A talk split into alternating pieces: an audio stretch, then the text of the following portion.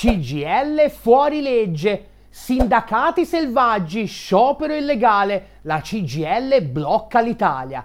I sindacati si mettono fuori legge. La sinistra appoggia la rivolta. Magari. La propaganda filogovernativa ieri finalmente si è potuta dedicare con tutta l'enfasi possibile e immaginabile alla sua vera grande missione fondativa, la guerra senza quartiere, ogni tentativo del mondo del lavoro di tornare a organizzarsi e tentare di strappare qualche briciola dal banchetto che il governo degli svendipatria ha imbastito per i ceti parassitari che lo sostengono. Prima ancora che una questione concreta e materiale, per la destra stracciona dei finto sovranisti, è una questione ideologica e di identità. Da sempre. È il cuore della retorica squadrista che sola giustifica il sostegno a questo governo di pagliacci inconcludenti della sua base sociale.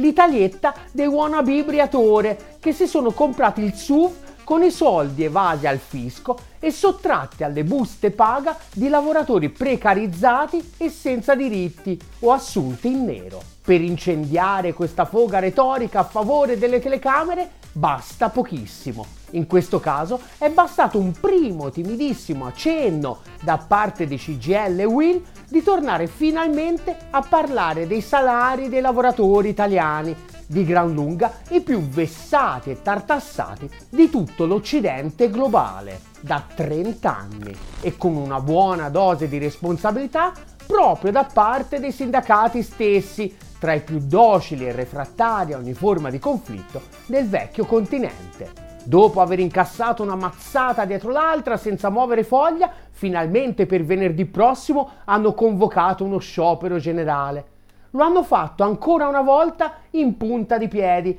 come per obbligo e senza troppa convinzione, quasi timorosi di fare davvero quello che uno sciopero generale dovrebbe fare.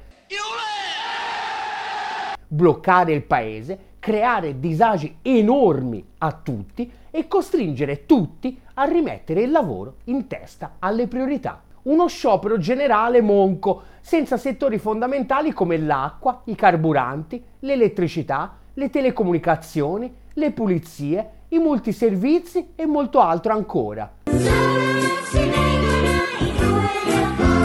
Eppure più che sufficiente per far scendere sul piede di guerra le istituzioni post-democratiche dell'Italia ai tempi della svolta neo-autoritaria è la famigerata Commissione Garanzia Sciopero, istituita con il consenso e la complicità dei sindacati confederali stessi ormai oltre 30 anni fa e che è il vero e proprio braccio armato del governo contro l'esercizio del diritto alla libertà di sciopero. Di nomina governativa, la Commissione si può avvalere di una quantità infinita di regole e regolette create ad hoc per limitare la libertà di sciopero fino appunto a rendere lo sciopero generale sostanzialmente impossibile. Una barzelletta. Quando ci sono governi amici, a prescindere dalle mazzate che vengono date ai lavoratori, a non scioperare sono i sindacati. E quando finalmente al governo c'è una maggioranza politica avversa e quindi i sindacati provano timidamente a rialzare la testa, ecco che interviene la commissione che lo sciopero lo vieta. O, nella migliore delle ipotesi, ricorrendo alla retorica dei servizi essenziali da garantire sempre e comunque, gli impedisce di creare proprio quei disagi per cui è nato e quando c'era ancora la democrazia è sempre stato ritenuto sacro. Per smontare lo sciopero generale di venerdì a questo giro addirittura è bastata la vicinanza temporale con tre scioperi indetti in precedenza per il 24 novembre da altre tre sigle sindacali che niente hanno a che vedere con CGL e WIL nei settori del trasporto aereo, dell'igiene ambientale e dei vigili del fuoco. Non è una battuta. Dopo anni di pace sociale, nonostante ci abbiano rubato tutto, il primo timido sussulto di dignità venerdì prossimo va impedito perché la settimana successiva tre sindacati minori avevano già dichiarato lo sciopero dell'handling del trasporto aereo, dei lavoratori dell'igiene ambientale e dei pompieri. Una debacle totale, a meno che non saremo in grado di dimostrargli che a questo giro hanno pestato una bella merda hanno voluto trasformare uno sciopero generale monco di due sindacati confederali in una prova di forza tra l'1 e il 99%.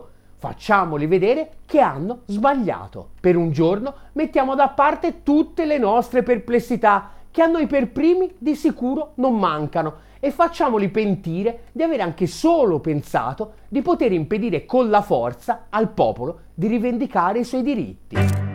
Venerdì invadiamo le piazze e le strade di tutta Italia con la bandiera del lavoro in una mano e quella palestinese nell'altro. Lavoro e pace pace e lavoro a oltranza fino a che non li avremo mandati tutti a casa.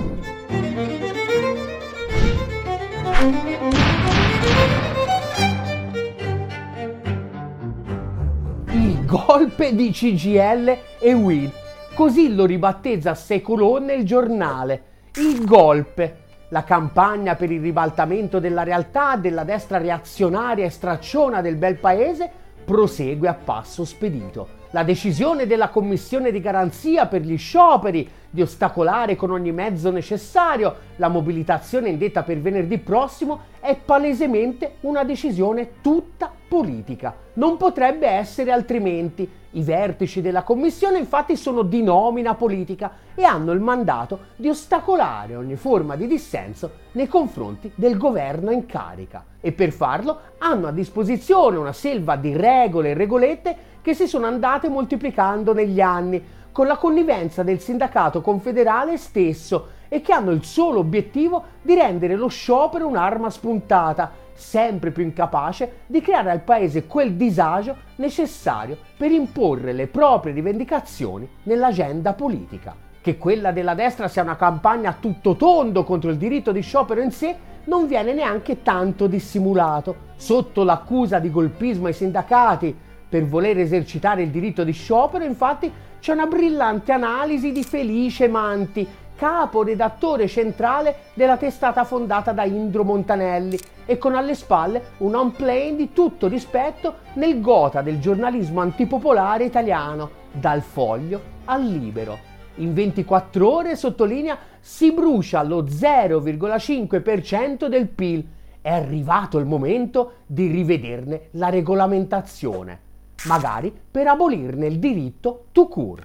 Un posto d'onore nella rubrica Cose che dice la destra, che sarebbero una figata se solo fossero vere, spetta anche al libero. I sindacati calpestano leggi e Costituzione, titola Sei colonne. Bellissimo. Sono 70 anni che infamano la Costituzione socialista e contraria alle libertà individuali per come le possono concepire questi australopitechi preumani, ma oggi però la vogliono difendere contro i lavoratori. La loro strategia, continua l'articolo, è cercare di paralizzare l'Italia per un mese.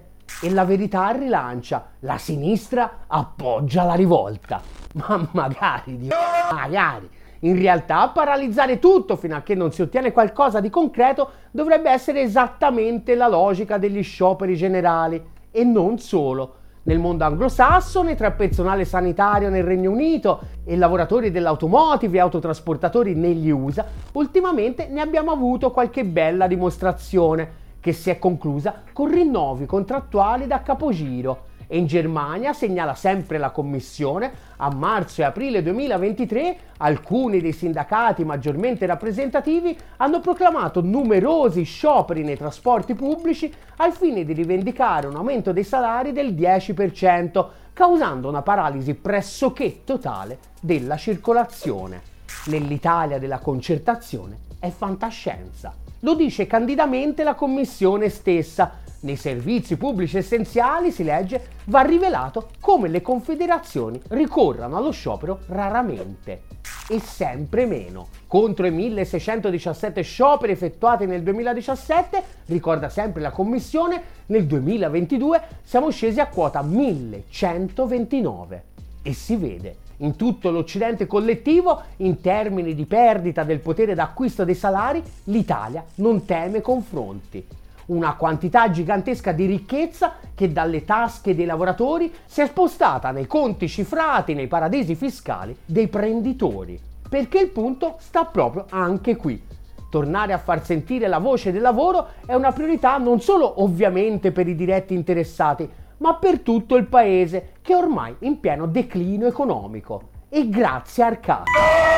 Se i lavoratori con i soldi che hanno in tasca fanno ripartire l'economia nazionale, i prenditori con i soldi che gli hanno fottuto, l'unica cosa che fanno ripartire sono i mercati speculativi d'oltreoceano.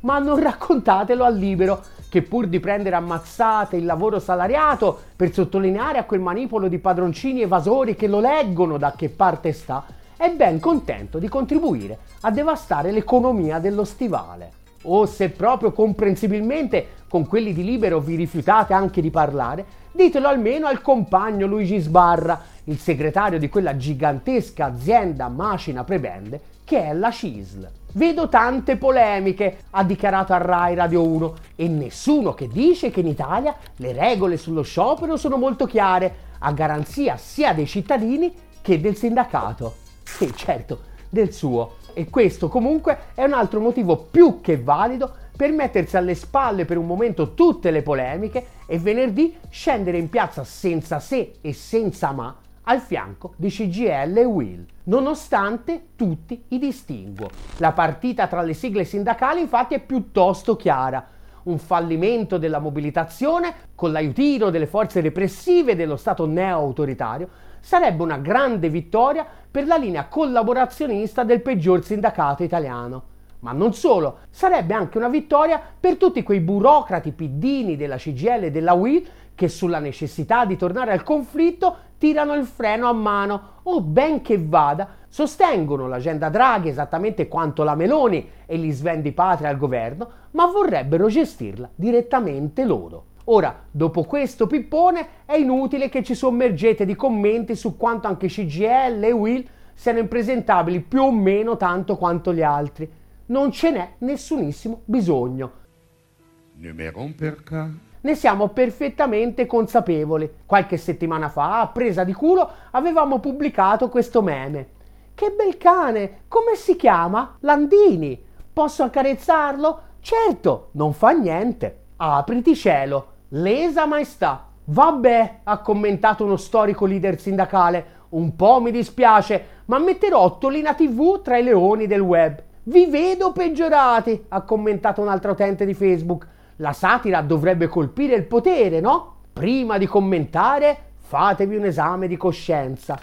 Sì, sì, no, mo, mo me lo segni proprio. A parte la permalosità un po' fuori luogo per una battuta, però, tutto sommato, non erano critiche infondate. Che i confederali non siano nemmeno lontanamente il sindacato di cui avremmo bisogno, credo che non ci possano essere grossi dubbi. Qualche dubbio in più però è sull'alternativa, concreta, ma non solo. Se molti dei commenti a quel meme ci criticavano, infatti una bella fetta andava oltre le nostre intenzioni e rivelava, se mai ce ne fosse stato bisogno, un problema grosso come una casa. Se c'è una fetta consistente di lavoratori incazzati come bisce che vorrebbero più sindacato e più conflitto, infatti, il senso comune, spesso anche tra quelli che possono essere interessati a un canale di controinformazione come il nostro e ancora di più ad altri canali simili, ma con le idee, se possibile, ancora più confuse, purtroppo, va in tutt'altra direzione non è tanto la politica della CGL ad essere messa, e ci mancherebbe altro, in discussione, e neanche la CGL in quanto tale, ma proprio addirittura il ruolo stesso del sindacato e dei sindacalisti. È in assoluto la più grande vittoria dell'involuzione antropologica imposta da 30 anni di controrivoluzione neoliberista, una forma di primitivismo anarco-individualista che rappresenta il più gradito dei regali possibili per le oligarchie finanziarie e le elite politiche al loro servizio e che i grandi sindacati per primi hanno contribuito a realizzare. Il punto è che i grandi sindacati confederali sono diventati prima di tutto gigantesche strutture burocratiche che hanno come primo obiettivo la loro sopravvivenza. Distributori di prebende, piccoli privilegi e opportunità di carriera varie, i grandi sindacati sono stati presi in ostaggio da una classe di burocrati che con i conflitti che attraversano il mondo del lavoro hanno ben che vada rapporti sporadici e occasionali. e organizzare il conflitto è diventata spesso una parte del tutto secondaria del loro lavoro e per una bella fetta di loro una vera e propria scocciatura. La degenerazione burocratese delle grandi strutture è un fenomeno quasi naturale al quale nessuno ha trovato una soluzione davvero convincente. Ma fino a che esisteva la democrazia moderna e lo Stato era il luogo del compromesso tra gli interessi di classi sociali diverse, questa degenerazione rimaneva tutto sommato tollerabile.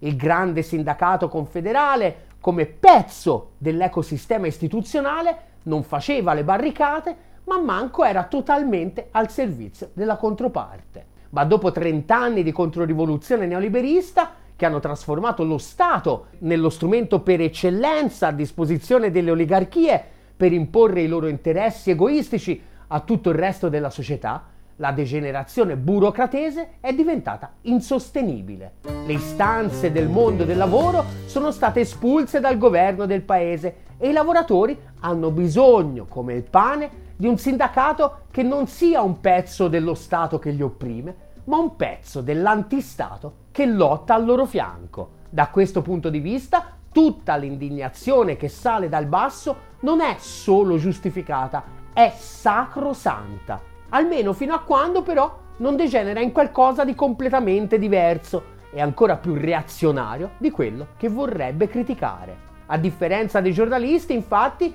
che la controrivoluzione neoliberista ha avuto gioco facile a trasformare nelle più spregiudicate squadracce a difesa dell'ordine costituito e che oggi sono elevate a proprio vere star del sistema mediatico, per la società post-democratica dove viviamo, l'unico sindacalista buono è il sindacalista morto.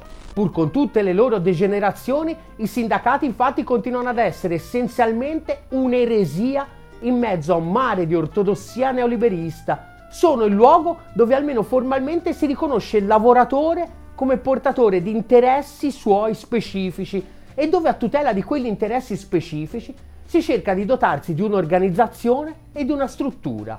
Il peggiore dei sindacati è sempre e comunque meglio di nessun sindacato. Per questo, quando le condizioni concrete lo permettono, non scendere al fianco della sigla che fino al giorno prima ha infamato e denigrato e a ragion veduta, non riesco a etichettarlo in altro modo se non come settarismo e fuga dalla realtà. Ecco perché venerdì 17 noi come Ottolina saremo in tutte le piazze dove riusciremo ad essere al fianco di CGL e Will, senza se e senza ma. E per farlo nel migliore dei modi abbiamo bisogno del tuo aiuto.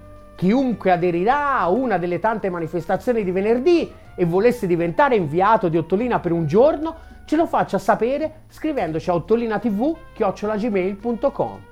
Insieme cercheremo di organizzare una maratona per dare a questa fondamentale giornata di mobilitazione il risalto che merita e magari anche per provare a spostarne la piattaforma politica in un senso davvero compiutamente progressivo e a favore del 99%, a partire dal nesso inestricabile con la politica internazionale. La mobilitazione globale contro la guerra di Israele e contro i bambini arabi, infatti, continua a crescere e per venerdì 17 il network di Shut It Down for Palestine ha convocato un'altra giornata di lotta da Portland a Copenaghen. Anche in Italia, un po' in ordine sparso, sono state già indette innumerevoli iniziative, dalla Sapienza di Roma all'Università della Calabria, passando per Napoli. Noi come Ottolina faremo tutto quel poco che è in nostro potere per continuare a sottolineare come queste due mobilitazioni alla fine siano una cosa sola. Dai salari